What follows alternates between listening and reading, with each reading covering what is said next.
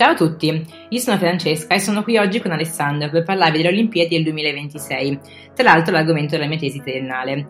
Siamo molto orgogliosi di potervi parlare di questa edizione dei Giochi Olimpici Invernali perché si terrà dal 6 al 22 febbraio 2026 nelle località di Milano e Cortina d'Ampezzo. Le Paralimpiadi invece si svolgeranno successivamente dal 6 al 15 di marzo.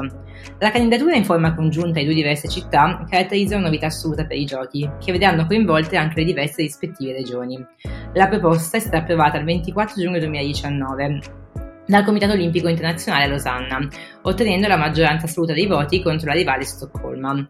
Questa candidatura è stata un successo principalmente per il fatto che tutta l'opinione pubblica italiana, il settore privato e le istituzioni pubbliche hanno supportato questa iniziativa. Probabilmente proprio il positivo riscontro dell'opinione pubblica ha permesso l'assegnazione dei giochi, considerato che la finalista svedese mancava proprio del supporto della popolazione, addirittura di quello dello stesso comune di Stoccolma. Ma come mai proprio Milano e Cortina, che distano più di 4 ore di macchina? Beh, sicuramente è stata una scelta particolare, anche innovativa. Milano è rinata un po' come la nuova Milano con l'Expo del 2015 e ultimamente ha fatto emergere sempre di più quella che è la volontà di partecipare ad importanti ed acclamati eventi internazionali che ne hanno sicuramente accresciuto la fama e il prestigio. Cortina d'Ampezzo invece è da anni protagonista per gli sport invernali ad alto livello, tanto che sta ospitando proprio in questi giorni i campionati del mondo di sci alpino. La candidatura è inoltre incentrata sul tema della sostenibilità, ma anche legata alla tradizione, al fine di conciliare benefici di lungo termine per la società e lo sport, perché, proprio come citato all'interno dello stesso dossier di candidatura, offrire momenti sportivi intensi in un contesto metropolitano e montano di grande ispirazione può cambiare la vita delle persone. Il programma vuole quindi dimostrare che è possibile organizzare giochi comunque con successo, ma adattandoli allo stesso tempo a quello che è il contesto locale delle città e delle regioni che li ospitano, generando benefici sicuramente di lungo termine che hanno appunto come obiettivo ultimo quello che eh, appunto migliorare la vita dei cittadini. Francesca, ma invece cosa possiamo dire riguardo le opere previste? Nelle città coinvolte verranno costruite diverse strutture in occasione dell'evento. A Milano sarà edificato il Pala Italia in zona Santa Giulia sede del torneo di hockey maschile. Per il pattinaggio di figura e short track sarà invece utilizzato il già funzionale forum di Assago, mentre verrà edificato il villaggio degli atleti nell'ex caro di Porta Romana, destinato poi a essere riconvertito in residenza universitaria, tema che quindi ci tocca di persona e molto vicino. La Valtellina accoglierà le gare di sci maschile sulle piste di Bormio, mentre il freestyle e lo snowboard avranno luogo a Livigno. Le altre discipline, come il curling, il bobsleigh, lo slittino e lo skeleton, si svolgeranno invece a Cortina, così come lo sci femminile, le cui piste tra l'altro sono già state riammodernate per ospitare i mondiali di sci del 2021, che sono attualmente in corso.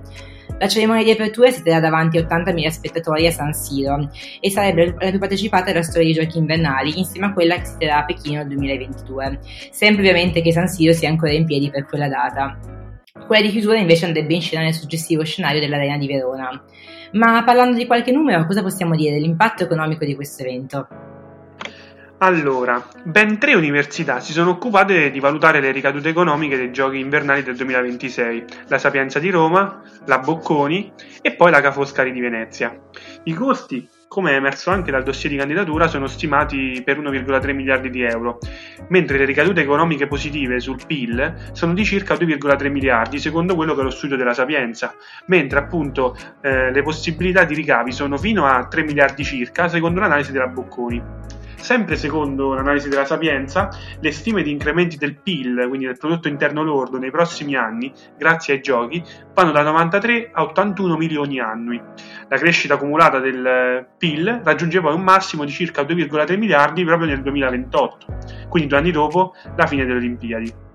La Bocconi invece si spinge più avanti e parla di previsioni anche più ottimistiche, eh, di circa 3,2 miliardi, e sottolinea inoltre come per ogni euro investito in Lombardia ne torneranno 2,7.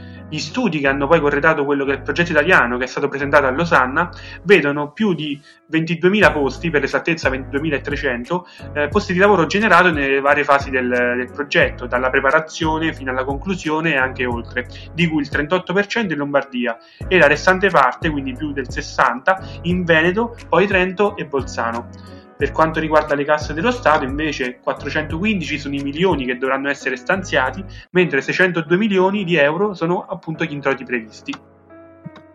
Sì, consideriamo anche che le previsioni economiche non tengono conto di tante altre, persino forse più sostanziose, voci, che rientrano invece nell'indotto complessivo, che conta un giro di affari di circa 1,5 miliardi. Dobbiamo infine distinguere due tipologie di spese, gli investimenti in impianti e infrastrutture, che saranno a carico del paese organizzatore, cioè dell'Italia, mentre per la spesa operativa il Comitato Olimpico Internazionale si farà carico di queste spese, gestendo direttamente i diritti televisivi, top sponsor e fornitori ufficiali, e intervenendo con un contributo contributo stimato di, ad oggi pari a circa 900 milioni. I giochi invernali saranno quindi molto più a basso costo e a minore impatto rispetto a quelli tradizionali. Guardando infatti le due serie di candidatura che erano in ballo nella finale diciamo, di, per l'assegnazione dei giochi, entrambi prevedevano l'utilizzo dell'80% di impianti già esistenti, a differenza invece ad esempio dell'edizione di 15 anni fa Torino dove molti impianti vennero costruiti ex novo. Ma questa è la prima volta che si svolgono le Olimpiadi a Cortina? Probabilmente rimarrete stupiti nello scoprire che la prima edizione dei Giochi Olimpici in Italia si è tenuta nel 1956 a Cortina d'Ampezzo, in Veneto, anche se Cortina era già stata assegnata come città aspirante per le Olimpiadi invernali del 1944, che poi, come potrete immaginare, sarebbero stati annullati a causa della Seconda Guerra Mondiale. Nonostante ciò, quella non è stata la prima edizione in cui i giochi sono stati affidati al nostro Stato. Infatti, un'altra curiosità è che nel 1904 Roma era già stata designata come città ospitante per i giochi estivi del 1900 1908, ma l'eruzione del Vesuvio del 1906 obbligò l'annullamento dei giochi che poi in un secondo momento vennero rassegnati a Londra, città che effettivamente poi li ospitò. Per le successive edizioni Roma si candidò più volte, fino poi ad essere finalmente assegnata come città ospitante per le Olimpiadi estive del 60, dove le immagini da Beppe Bichira, il maratoneta che vinse appunto scalzo eh, la maratona, fecero il giro del mondo. Finalmente, 46 anni dopo, l'Italia è tornata ad ospitare i giochi nel 2006 con l'edizione di Torino. Sì, Torino 2006, che edizione, me la ricordo ancora perché si è svolta nella mia regione e ho avuto anche la fortuna di assistervi di persona. Mi ricordo infatti le imprese di Enrico Fabris, pattinatore di velocità italiano e vincitore di due medaglie d'oro nel 1500 e in inseguimento a squadre e anche di un bronzo nel 5000. Fu il primo italiano a vincere nella disciplina del pattinaggio di velocità, facendo appassionare ed emozionare la nazione intera, che, inculata dal televisore, si appassionò di uno sport che fino a quel momento era rimasto uno sport di nicchia e che invece grazie a lui è stato reso molto celebre.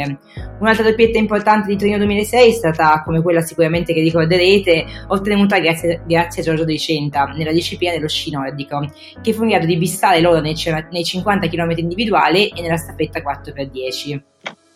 Il bottino finale, come potrete immaginare, fu davvero positivo, vista la nona posizione nel medagliere grazie a 5 ori e 6 bronzi, un risultato che fa ancora più clamore se confrontato con quello di Sochi, le Olimpiadi appunto in Russia che si svolsero nel 2014, dove non abbiamo conquistato neanche un oro. Quattro anni dopo, nel 2018, l'Italia invece si è posizionata dodicesima con 3 ori e 10 medaglie complessive. Andando per ora ad analizzare a posteriori l'aspetto economico ed abbandonando il lato più romantico dello sport, andiamo appunto a, a soffermarci sul fatto che per l'edizione di Torino 2006 si era sostenuta una spesa approssimativa totale di oltre 3,5 miliardi di euro, di cui 2 miliardi per la realizzazione delle opere e 1,5 miliardi per l'organizzazione dei giochi. I giochi di Torino 2006, tra l'altro, sono stati modestamente ricordati dalle Olimpiadi invernali meglio organizzate di sempre. Infatti, il progetto con il quale Torino si aggiudicò le Olimpiadi era quello di aprire l'evento, rendendolo il più possibile accessibile al maggior numero di persone. Per realizzare questa vision, gli impianti vennero suddivisi accuratamente tra le città di Torino e le località montane della Val di Susa. Nelle grandi, nella grande città di Torino vennero infatti ospitati tutti gli sport tipicamente indoor, mentre in montagna quelli outdoor.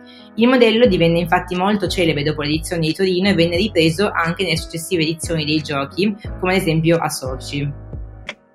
Per concludere, come abbiamo detto anche prima, proprio l'8 febbraio scorso sono iniziati i mondiali di sci alpino. Si tratta della 46esima edizione in programma a Cortina d'Ampezzo fino al 21 febbraio.